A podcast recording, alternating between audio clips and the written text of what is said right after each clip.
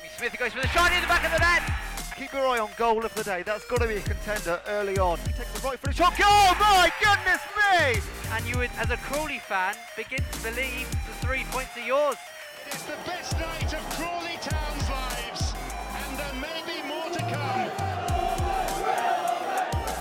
Hello and welcome to episode 18 of Straight Red. As ever, we're going to have some feedback, some match reviews, upcoming fixtures.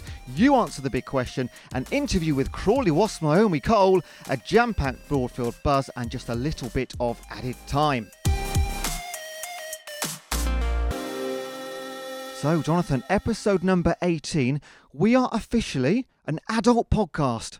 I hope it's no more of that hot sausage in a box kind of Oh, thing. what- not that kind of adult, just a milestone that I think is worth mentioning. So, 18 episodes, we're all grown up.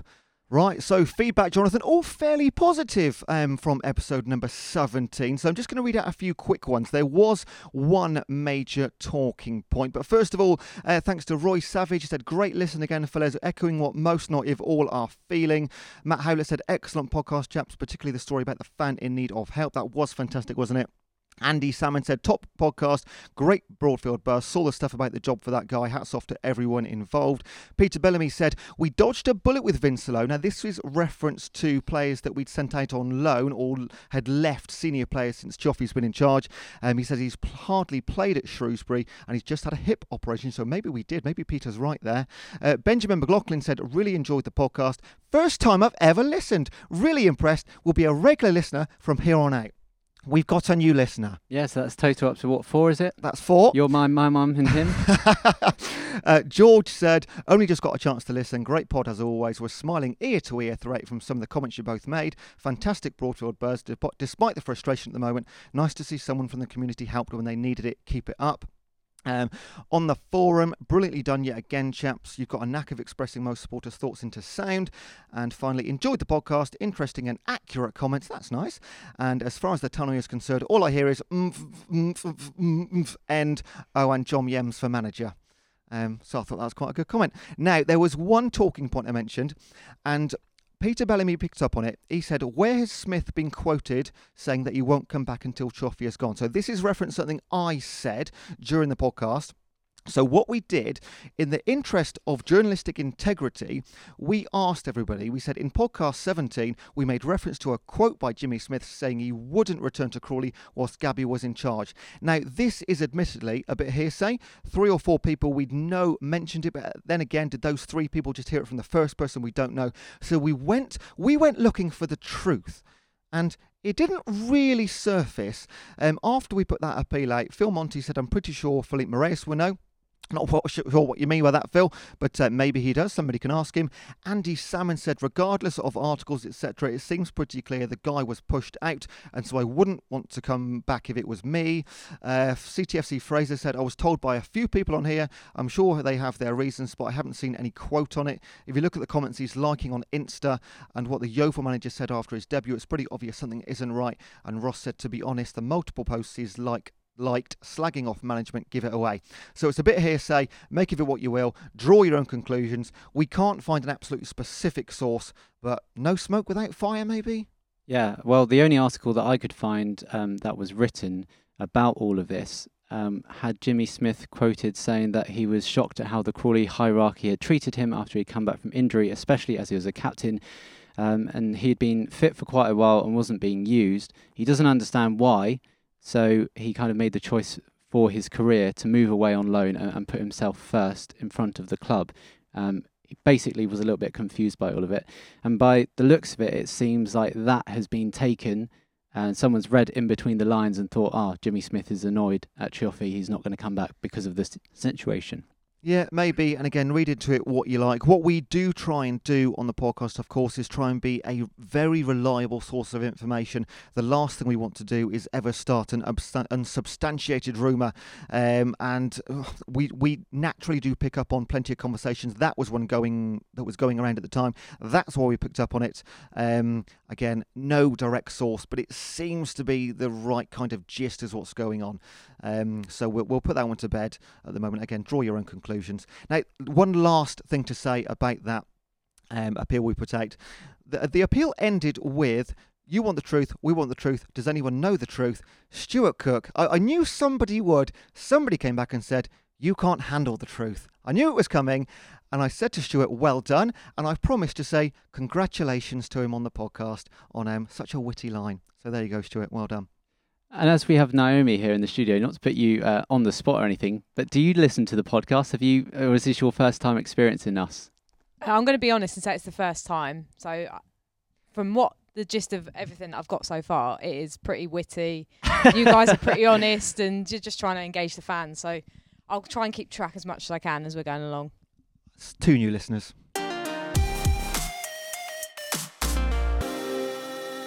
So into the matches that have um, occurred since our last podcast. Four matches have taken place. Uh, the one that happened the furthest away from when we're recording now was uh, the 2-1 loss to Cambridge away. Annoyingly, two late goals conceded. That was uh, thoroughly disappointing um, from the a Reds fan point of view to see that happen.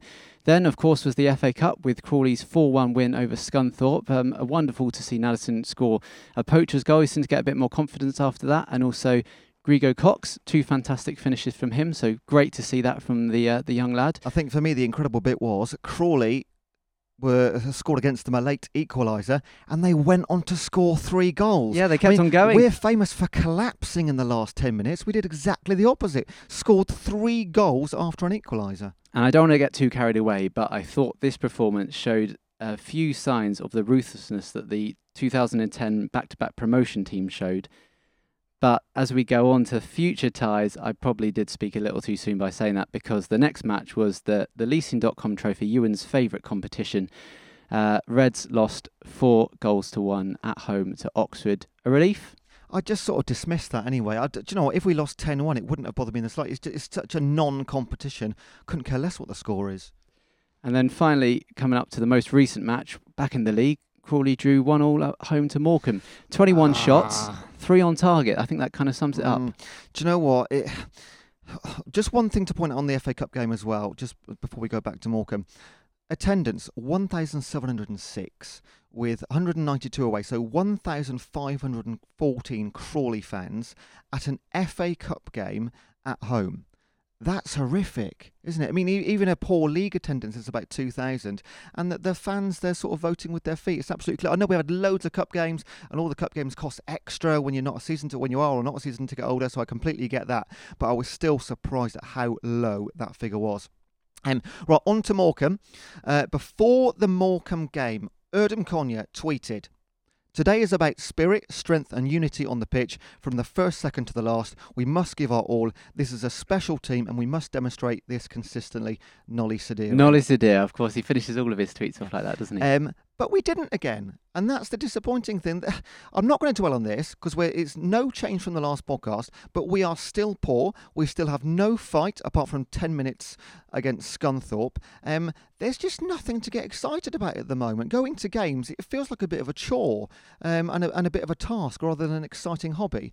Um, and as we saw, um, again another late equaliser against the team bottom of the league, and then after the game, Erdem Konya tweeted this a very uh, polar contrast to the first one. It was, I apologise to all the fans and the chairman. Ultimately, it is now a period of accountability, including myself. We are falling short of our expectations and we are well aware of this. Reaction is paramount. Nolly Sederi.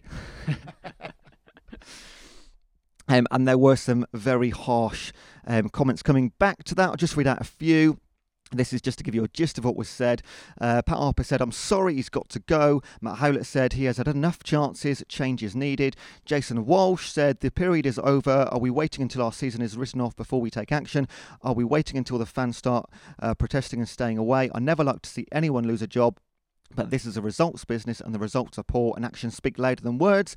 John Lucy said, same old excuses, Erdem. Chioff is stealing away. The crowds are diminishing week by week and will continue as long as the Italian clown is in charge. Please be honourable by jogging him on.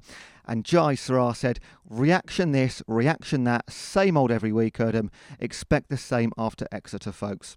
And Jai Sarah gave me an idea on that comment, okay? Do you remember, I'm sure you will, in our first few episodes, we had a really rubbish game, didn't we? A bit of a quiz. You started off, let's not talk about genes, but it was just a bit of a quiz. Um, and nobody liked it, so we got rid of it. which I thought was a good idea. Have you got another game? I've got an idea for another game, and I've even got a theme tune.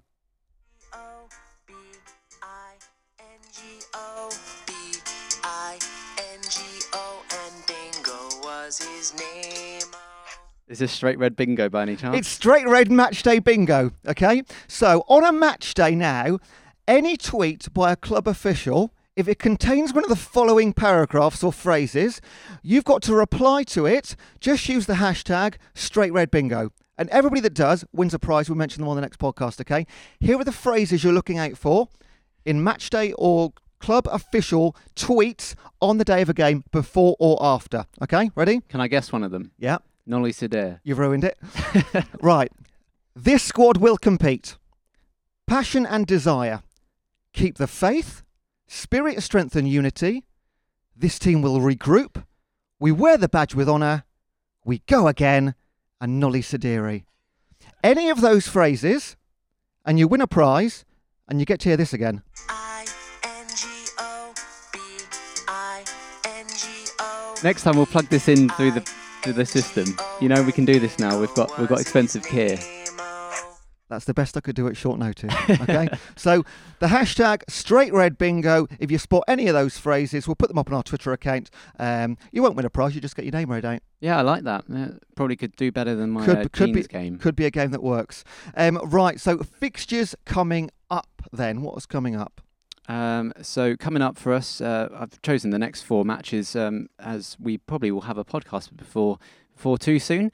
Exeter at home this coming Saturday. Now, when I Hmm. first saw this team, I thought, oh, uh, I mean, I'm still thinking a bit, oh, but they've actually moved down the table a little bit. They sit in fifth at the moment on 30 points, lost their past two games. Maybe there's a chance of a draw. Still sky high above ours, though, aren't they? Yep, it could be difficult. And then, of course, it's the FA Cup returns. Uh, the fixture's been moved from Saturday to the Sunday now. So Sunday the first, kick off at 2 p.m. Um, at the People's Pension Stadium, and it's against Fleetwood. They're currently eighth in League One. Joey Barton's their manager. Yeah. Um. Oh, that's what that obviously about Ashley Nadesan, aren't I? Because he came from there, and and Joey Barton wanted him to stay at Fleetwood. Now he's at Crawley. Um. They can meet each other again, I suppose, can't they? Yeah, but also Joey Barton, what a uh, character. What a, I was going to say knob. But, uh, yeah, I was trying to be a bit PC, but well, you don't do that, do you? I'm going for a win. Against Fleetwood? Yeah. Oh, I'm going for a draw um, and lose away in the return leg. Yeah, I could see that happening as well, but I'm trying to be a bit optimistic here. Moving on to Stevenage, um, away, currently bottom of League Two. Are they? Oh, yeah, because Morecambe got a point against us, didn't they? Yeah. Um, one all draw. Who God knows. I'm going for a optimistic win again. Yeah. I, I've got to say, win. You've got to win a game at, in the end, haven't you? and then Port Vale at home on the 14th of December, eighth in League Two. I'm going for a draw. Yeah, I'll take. I would, I would take a draw. I would take four points from those three league games. Um, I think that's the best we can probably hope for. Of course, being optimistic, you want to win all three, but I cannot see us beating Exeter. Although they've lost three of their last five, only won one of only won one of their last five. Um, Crawley haven't won any of their last five, so even Stevens, isn't it? I mean, it's all up for grabs, isn't it? This is just a It's League Two. guess, isn't it? It is. Um, so they're the fixtures. Oh, did we Port Vale?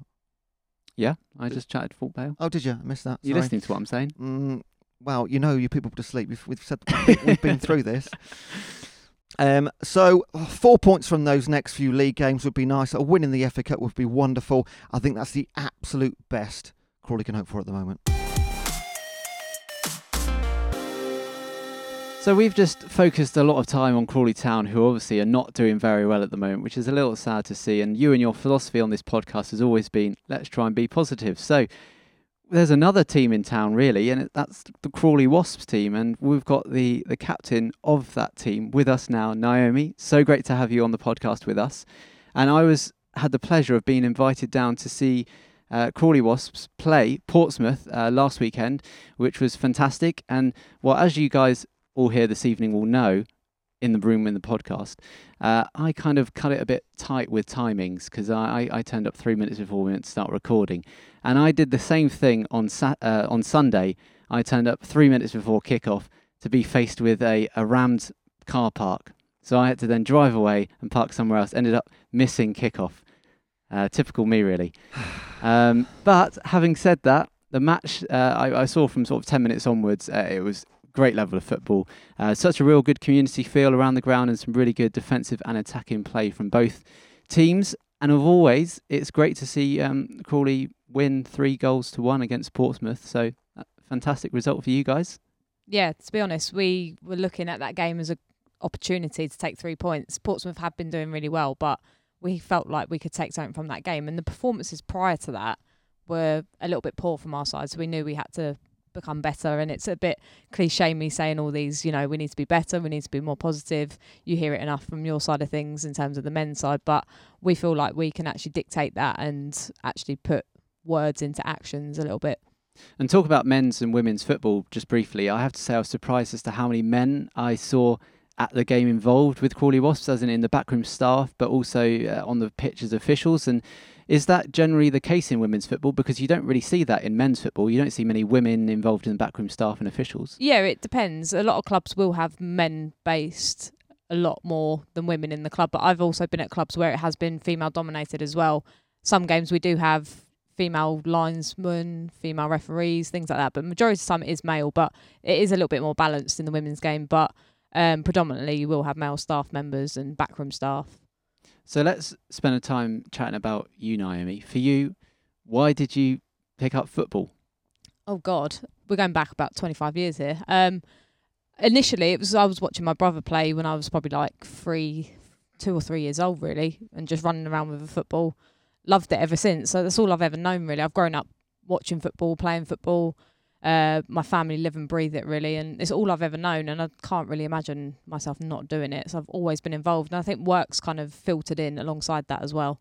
And w- was it always football, or did you like other sports as well? You generally quite a sporty person. No, always football. I did do ballet a little bit, but we won't talk about that too much. Football was definitely the one. You mentioned that you kind of live and breathe football, and so do your family. Is there any footballers that you particularly looked up to as as a younger person, but also now as a professional player yourself? Um, I mean, it's going to sound really, really weird, but I actually used to watch videos of Beckenbauer. Sounds very, very odd, and you wouldn't really hear many people say that. But my dad was quite fond of him as a player, and he actually supports Southampton. So I watched a lot of kind of Matt Le Tissier, um, Jason Dodd, people like that. So it's more old school players, and I think my style of play is very old school in terms of you know keeping the ball playing, things like that. But um, and then you kind of look into like the England team. You had your David Beckhams, you had your Michael Owens, people like that. So I don't know really. It's very difficult to kind of pinpoint one player because I've played a number of different positions and it's kind of changed your mentality in terms of who you look up to. But um, a lot of players have had a factor on you know how I've played and what I've actually done.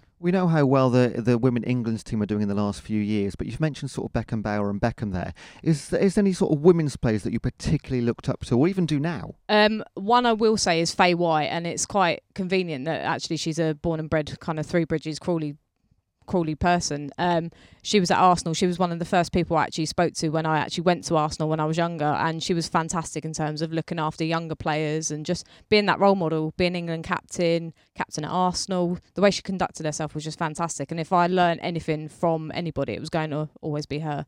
And looking forward to the future now, do you still aspire to, to play at that top level, to play for England and represent your country? It would be fantastic to. I mean, it's any person's dream to play for their country, and I've been fortunate enough to play at a younger level. But I feel like the game has developed so much now that younger players in this country have actually got the opportunities to stay at those bigger clubs, filter through the system, and be picked up and be exposed to that higher level of football at a younger age. Whereas for me, I had to go out on loan, had to fight my way through the systems, and I've been up and down throughout the leagues. And there is quality in the lower leagues. I think that needs to be said. You know, um, especially in our league, there is players there that are more than capable of playing in the Championship or the WSL. So I think it's not something that no one should aspire to not do. It's always there if the capabilities are there to do it, because there is teams that will pick up players from our league and leagues above us as well. And how does football for you logistically sort of work? Because you have a, another job as well, right? Would you count football as like your, your second job or would you treat it as your main career? Um, I used to treat it as my main career, but now I see it as like my hobby as such because at Crawley, frankly, we don't get paid anything. We've got fantastic volunteers at the club that don't do anything. They do it alongside their jobs. All the girls do it for the love of the game. So it's definitely a hobby nowadays. Whereas you look at other clubs and they are getting a little bit of financial backing from it. So Um, you've got to treat it as a full time job because you've got to take it seriously, and obviously you want to do it because you want to win. But on the same aspect, you've got to look at your full time job and you have to work it around your work. That's how I've had to adapt my lifestyle as such.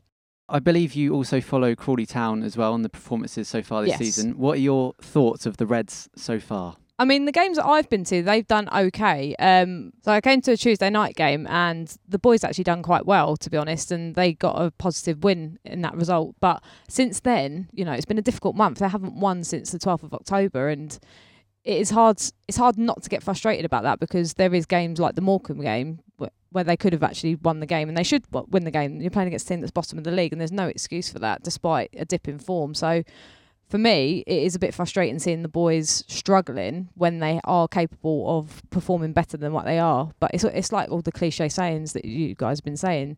You have to perform for the shirt. You have to want to play, and you can't just turn up and it seem like a difficult day at the office. You you have to grind out those results. You have to turn it into a positive, and the only person you can look at is yourself. It's easy to blame it on the manager and on things like that, but from a player's perspective, especially you know speaking as a captain, you have to make sure that your team wants to win the game. Otherwise, you're fighting against yourselves before you're fighting the opposition to get the result. And I know you don't know the ins and outs, but you just touched upon it there. As a footballer yourself, do you think fans are too quick to blame the manager for poor performances? It's I think it's easy to because they're the ones in the firing line at the end of the day. They're they're the they're the optimum change that you can make throughout the season. You look at transfers, you can only make them twice in a season. So if you are going to make the change between September and January, you are going to look at the manager to be making those changes. And if it's not tactically, or they're making tactical changes and it's not working, you are going to think, okay, we do need to change a manager. But higher up than that, it depends on the philosophy of what kind of manager you're getting in and what structure you've got in place in terms of managerial appointments. Whether you're going for a particular style of manager, that will factor into how your players are going to perform and whether those players are going to work under certain managers or whether your ethos is going to change in terms of we're going to go for someone with a little bit more experience or somebody who knows how to get how to get out of this league. So maybe it does come come from higher up, but I don't I don't disagree with the fans in terms of you know when you look at the manager and blaming it on them, but I from a player's perspective, you have to take some responsibility as well. And it's hard for players to see a manager that you respect and get on with so well lose their job because of you underperforming. It's very difficult. It's I can see it from both sides, to be honest. And for you, are you Cioffi in or Cioffi out?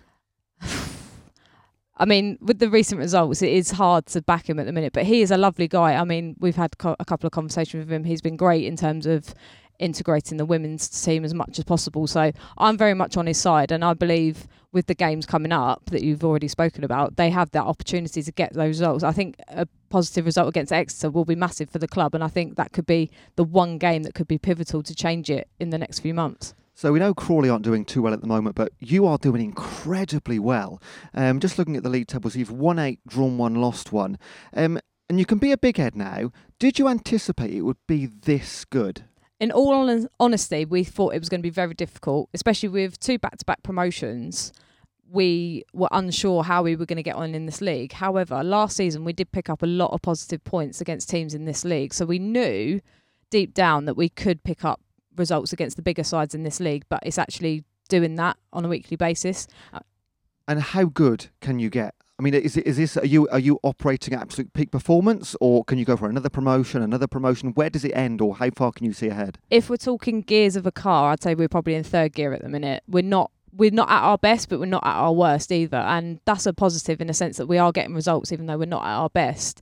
However, there is a lot of there is a lot of factors that may dictate how we progress through the next leagues, especially women's football is very different to men. So it becomes down to financial criterias rather than if you win the league, you're promoted. Simple as that. It doesn't work like that in women's football, and that is definitely something that behind the scenes it is in place to look into how we can make that happen. But whether that will happen is something we can't control. So we just need to concentrate on actually winning games and putting ourselves in a position where we, if we can win the league, fantastic. And I physically believe, having played ninety percent of the teams in the league so far, we we're capable of winning the league.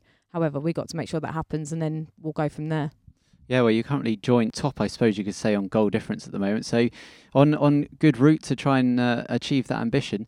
Now, you touched upon this um, briefly a second ago, and I suppose this is where we'll leave our, our chat today. But Crawley Wasps have been in chats with the Crawley Town men's team about potentially merging the two. What are your thoughts upon that merger happening? Is it good, bad? It I think it's great, especially for a place like Crawley. It needs that community feel to it, and that is what Crawley bases itself on a lot in terms of i- integrated in the community and feeling like one team. So for us, it's going to be massive, especially being a club that isn't actually affiliated to a men's team. It's very difficult for you to establish yourself. You look at your Man Cities; they are playing on the doorstep of the Etihad. You've got Chelsea being access to Stamford Bridge. It gives us that opportunity to You actually have use access to the People's Pension Stadium. people may laugh at that, but for us as female footballers, that is a huge, huge th- factor. Actually, being able to play at a stadium where it is your own stadium, it's your home. I mean, all our home games have been at East Grinstead. It's not in Crawley at the end of the day. It's fantastic. Don't get me wrong. We love East Grinstead. We love the guys there. They've been fantastic. But we don't have a home. We've never had a home for the three seasons that I've been there. So to actually have a club and a place where we can say, do you know what? This is us. This is our club. This is our town we're going to own it and we'll put our heart and soul into everything we're doing for the club. And if that is under Crawley Town, fantastic. We will take that and we will absolutely run with it. Yeah, incredible. And if you're uh, worried about uh, attending a Crawley Wasps match and, and not being uh, enthused, I think you can probably hear through Naomi's voice alone about how great it would be to go and watch them. And just on top of that, if people don't know already, your season tickets will give you free access to our game, our league game. So there's no excuse really. And you guys play on a Saturday, we play on a Sunday. It doesn't clash. So we are more than welcome to come and have as many people through the door. We love to have more people there.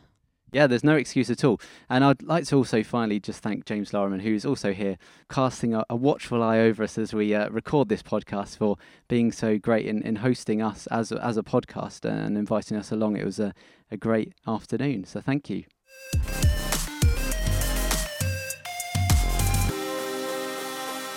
Right, thank you so much to Naomi. We're going to move now on to the big question. And what a reaction this got, Jonathan. The big question we asked on Twitter just a couple of days ago was this If the current run of form continues, what will it do to your enthusiasm for attending matches at Crawley?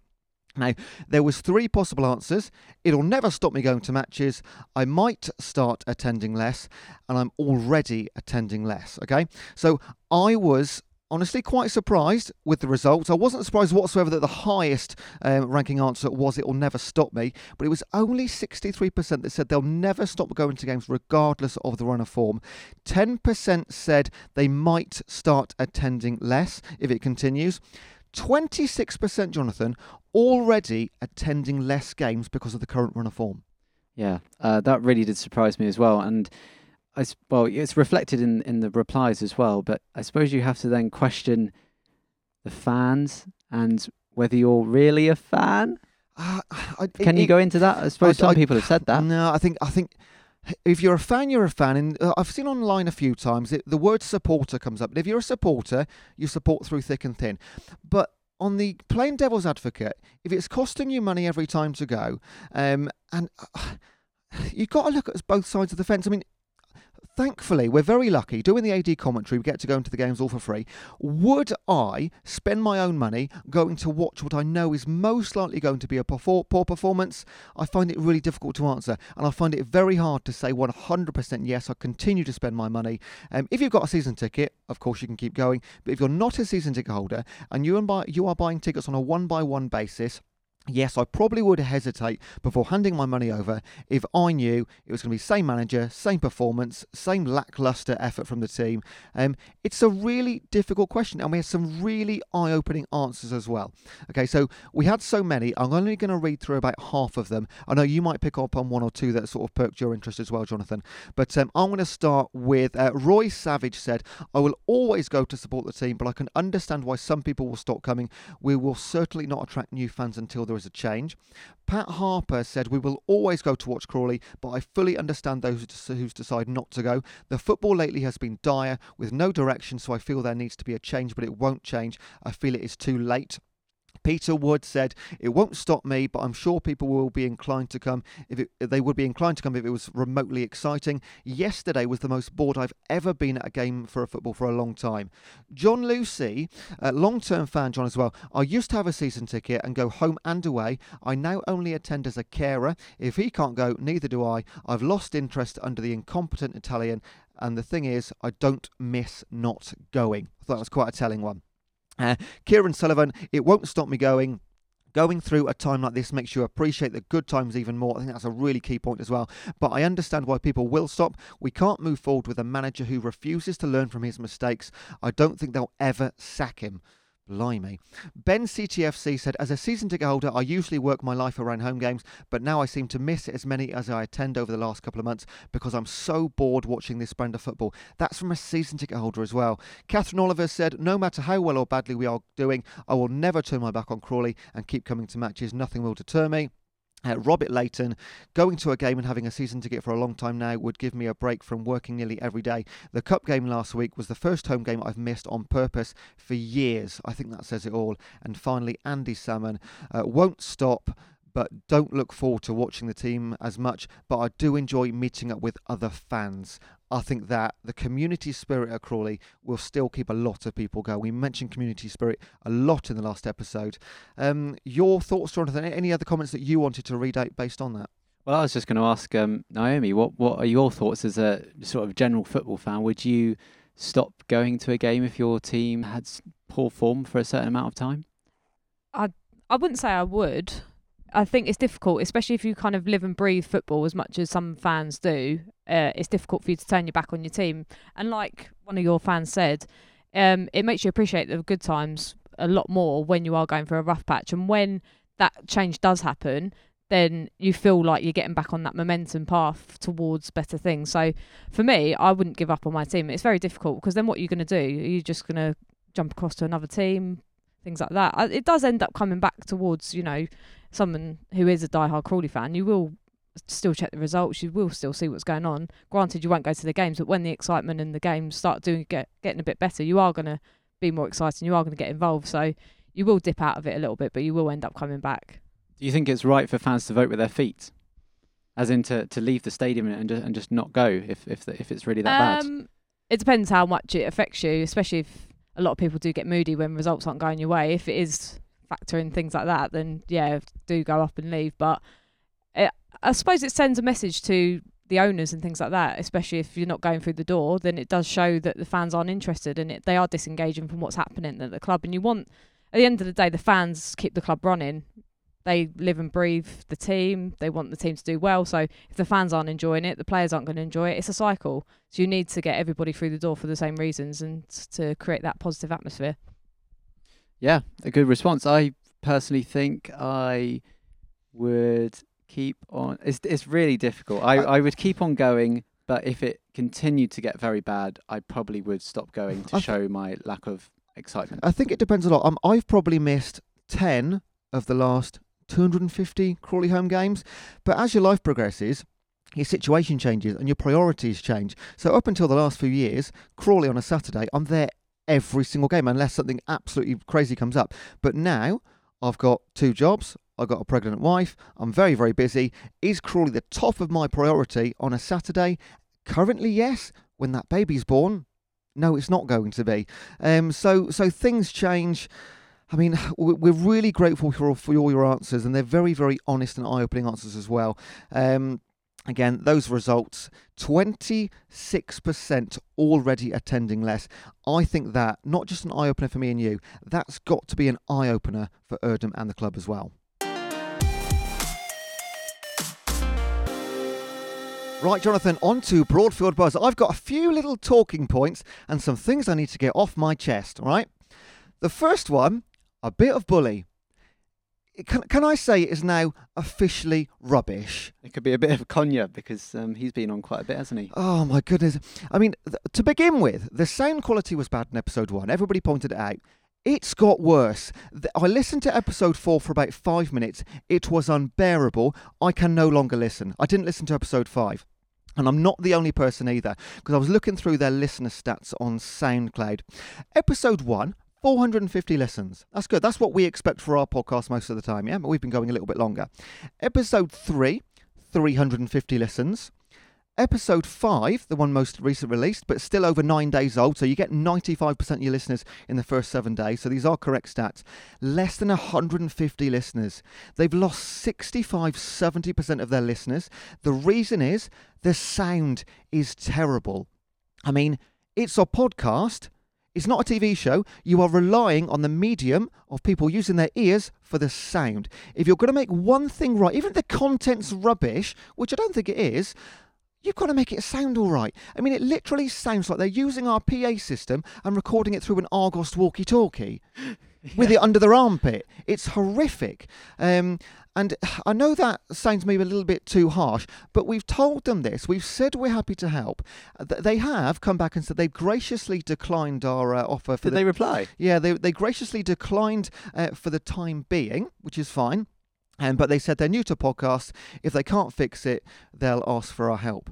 It, it's been broken since episode one. It's got it's got worse rather than better.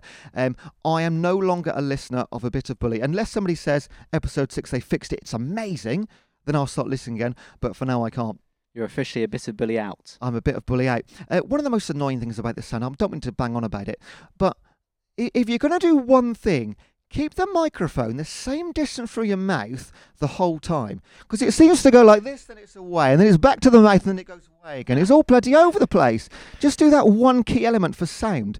Um, now, they were very proudly, they said this in episode one, very proudly, the first League Two team to have an official podcast. And they've ruined it. They've ruined that sort of um, that sort of uh, label they had as the first team to do it. Um, again, I never thought I'd say this. This is the last thing I'll mention. I, feel sorry for the CTSA. And those are words I'd never thought would come out my mouth. And the reason being is they sponsor the podcast in good faith, right? And they pay for the privilege. However, the podcast has lost 70% of its listeners. Are they going to get 70% of their investment back? Because that's what I would expect. If I sponsor Crawley, you know, the stadium, let's just say an arbitrary number, 100 grand, and then the club said, oh, by the way, our reach is reduced by 70%, well, give me 70% of my investment back then. Um, what, what, have you listened to the last couple of episodes? Well, a bit of bully. Yeah. Yeah, yeah, yeah. yeah. Um, yeah, no, I agree. Um, it, making me laugh quite a bit what you were saying. Um, you're going uh, hell for leather at them, though. I will say, not holding back. Um, but yes, you are right. Audio quality uh, poor. Nothing really else to add to that, really. I mean, what we proudly do on this podcast, we listen to feedback and react to it, okay? Things that we've done wrong in the past, we've gotten rid of, we've moved on, we've improved things. It's almost as if they're just, it's a little bit arrogance from my point of view. They just assume people are going to keep listening because it's the club official podcast.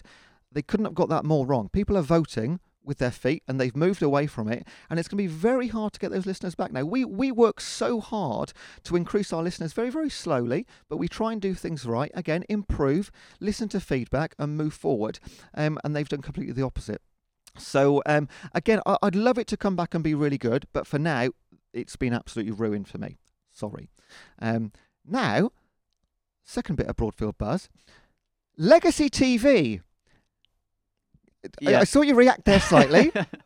yes. Um, uh, uh, it's a nice link, I suppose, from your last point, really. Um, That's why. That's why I put it second. It's not. Ju- I don't just hash this together on the spot, Jonathan. in the nicest way. Again, poor audio quality, even though uh, a mic was being used. Uh, I, I feel like people need to maybe get some media training in how to uh, frame a Oh. shot. Bitter.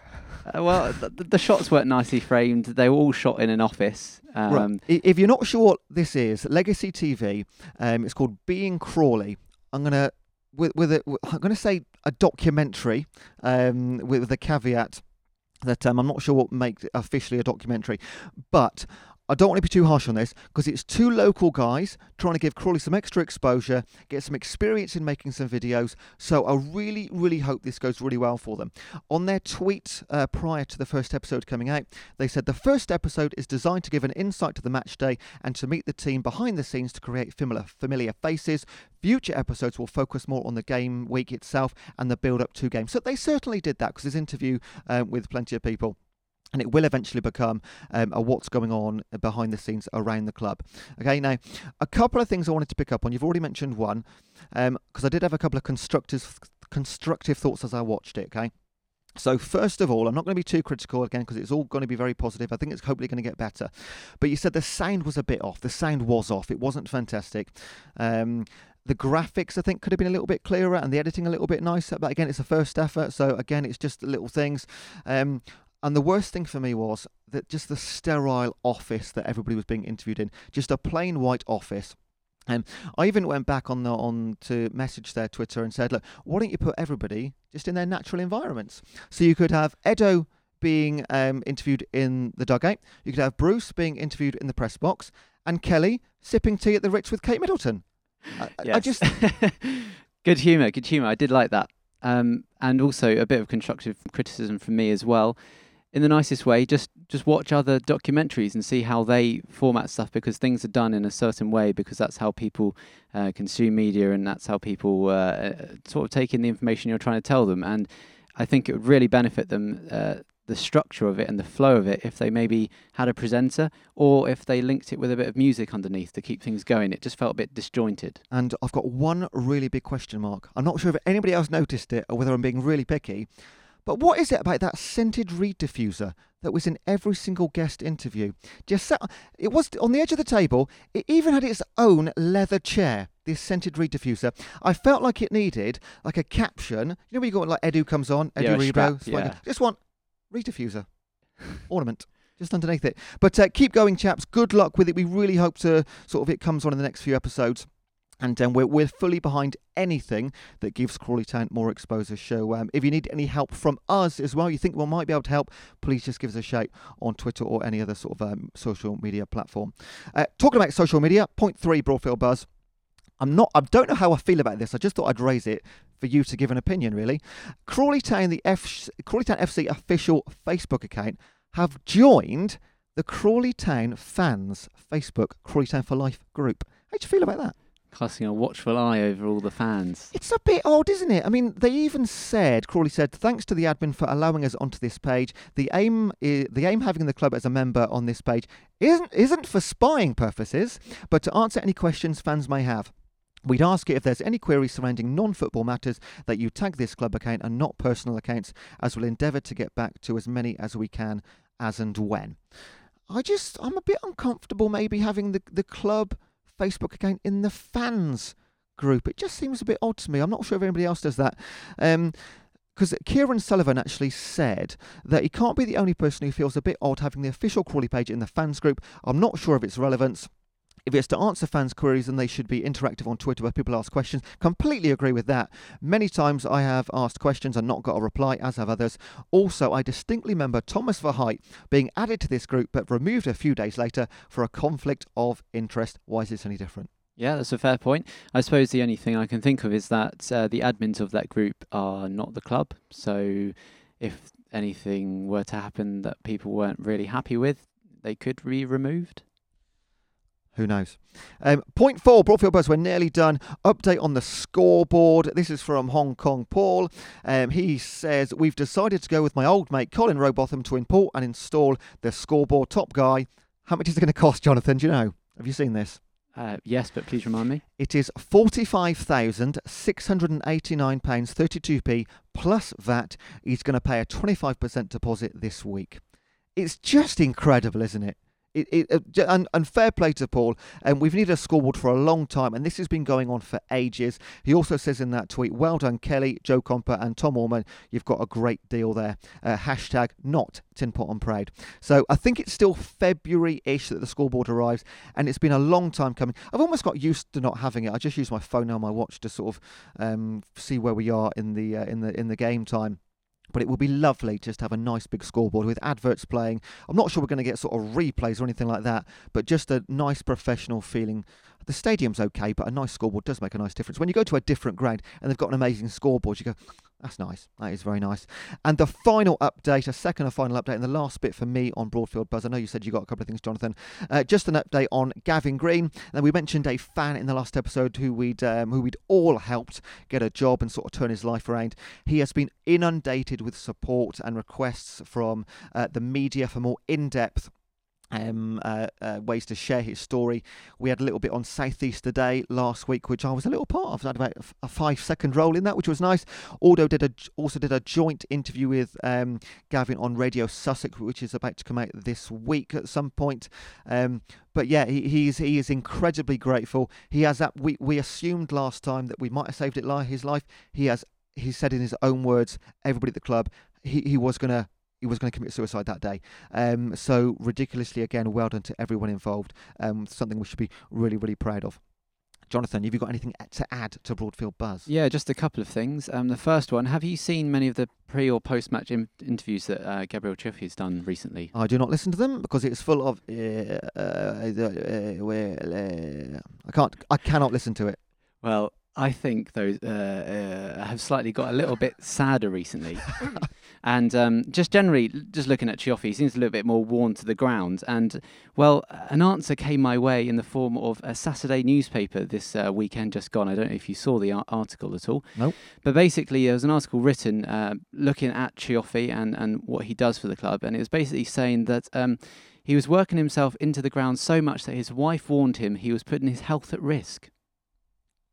So basically, he's been told, um, advised by his wife to, to sort of step back and, and care a little less about the club because he was caring too much about them. Do you know what? I, I I am very well aware that his family is back in Italy. And I think he flies, flies back every second weekend for like a day and a half, which is absolutely admirable. And you can't deny in interviews now, again, I, I genuinely don't watch them because I get a bit depressed watching it. It's very much downheartening. Um, the, again, I said last time, the one guy I love at Crawley, Edu Rubio, his passion is incredible. It even came across in the Legacy TV documentary. And again, I should have mentioned, if you want to watch that on YouTube, search Legacy TV Being Crawley, or their Twitter account is Legacy TV double zero one. So check that out if you do want to watch it. It, it is definitely worth a watch, and again, we hope it gets a little bit better. But it's um, it's a great starting point. But back to Gabrielle Cioffi. Um, uh, one thing, and I hope Naomi nods her head here. You need somebody to inspire you in a dressing room, right? Ha- She's not in her head. just to confirm. I, I do not see how that man can inspire anybody in a dressing room when that seems to be his attitude, at least outside of that dressing room, 95% of the time. Ha- Can he get players going? Do we know? Might have to ask somebody. Um, one hit, one person who I think probably could, Edu Rubio. You see him on the touchline when we're four-one down with two minutes to play. He's still screaming, clapping his hands, bending his knees, encouraging the players. He's he is brilliant. He is the guy. I mean, I'm not saying let's put him in charge of uh, Gabriel Cioffi, but if they said that was the case, I don't think I'd be disappointed. But I think they come as a pair. Yeah, I don't know how the setup goes, and, and in all the sort of uh, chat that Cioffi gives, he always thanks his backroom staff and has, says how amazing they are. I just wanted to highlight this and show um, fans that maybe uh, Gabriel Cioffi's doing more for the club than they realise, because I feel like some fans are a little too harsh on him. I think if we had a, an interview with anybody behind the club, they'd completely agree with that. I think I've spoken to Bruce a few times, and he says people don't realise how much he does behind the scenes and how much passion he does have for the club. But it's clearly not coming across from a sort of PR point of view. So maybe that's something we're we're not getting right. But as so many people say, you can talk about passion on and off the pitch, whatever it might be. It's a results game, and we are not getting results. Second thing, um, have you seen that the whole kind of um, CTSA versus Hong Kong Paul and the rest of the fans uh, debate has kicked up again? Go on.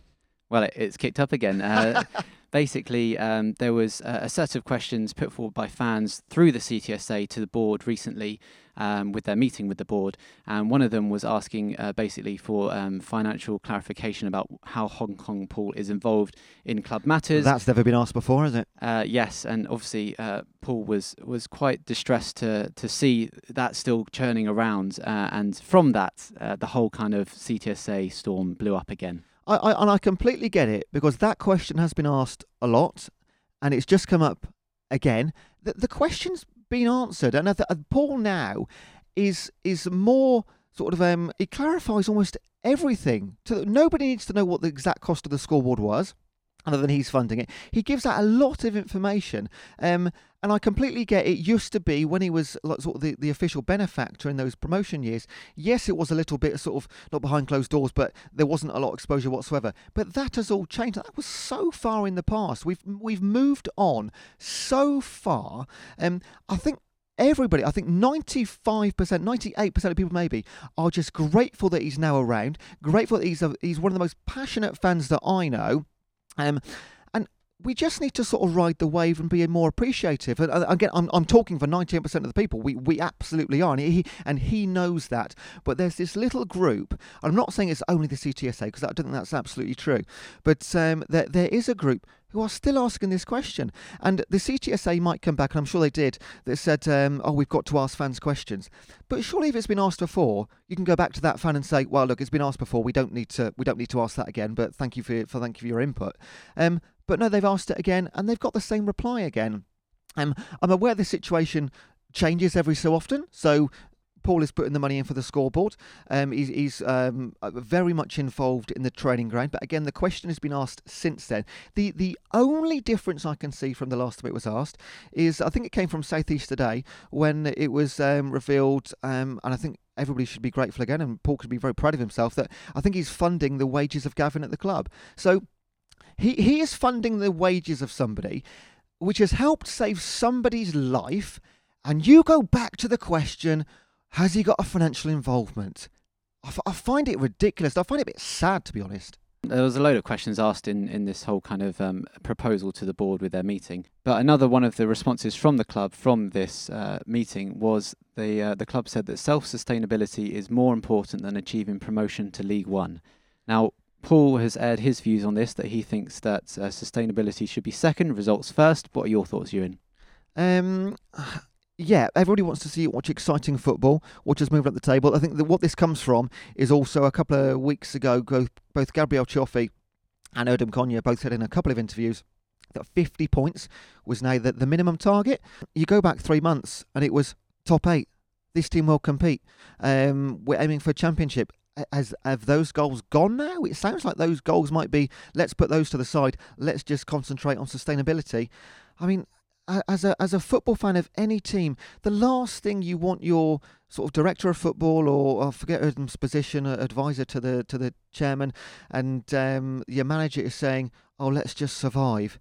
I mean, I get it, but say it behind closed doors. If you want to inspire your fans to keep coming to games, don't say, "Oh, survival would be nice." That's nice. No, be optimistic. Say top eight. Be realistic. Say top half. Maybe maybe change from saying top eight to let's saying let's try and get top half. That's okay. I can accept that. But don't say sustain. Just don't just say sort of survival is is our goal. Yeah, it did kind of annoy me a little bit. I, feel like they've kind of changed the club from uh, progressing on the pitch to just surviving as a business. I'm, I'm sure they don't mean it to seem like that.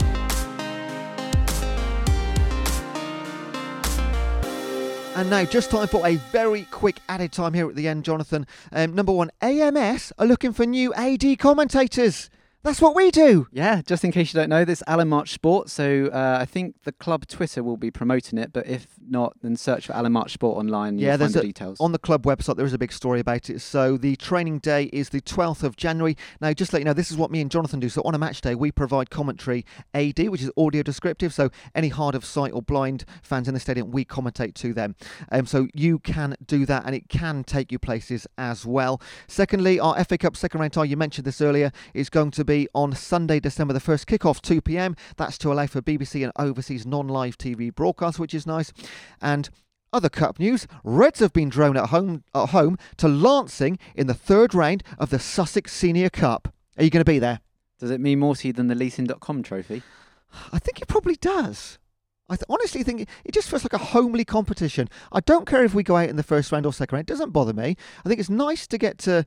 Um, oh no, I I'm not going to say that. I was going to say it's nice to get down, play down at Brighton, but we've been so bad there the last two times. Um, I just think it's a nice homely cup, um, and I, I, I would value it higher than the leasing.com trophy. Yes. And last thing, GH coaches, go on the website. Any away games coming up.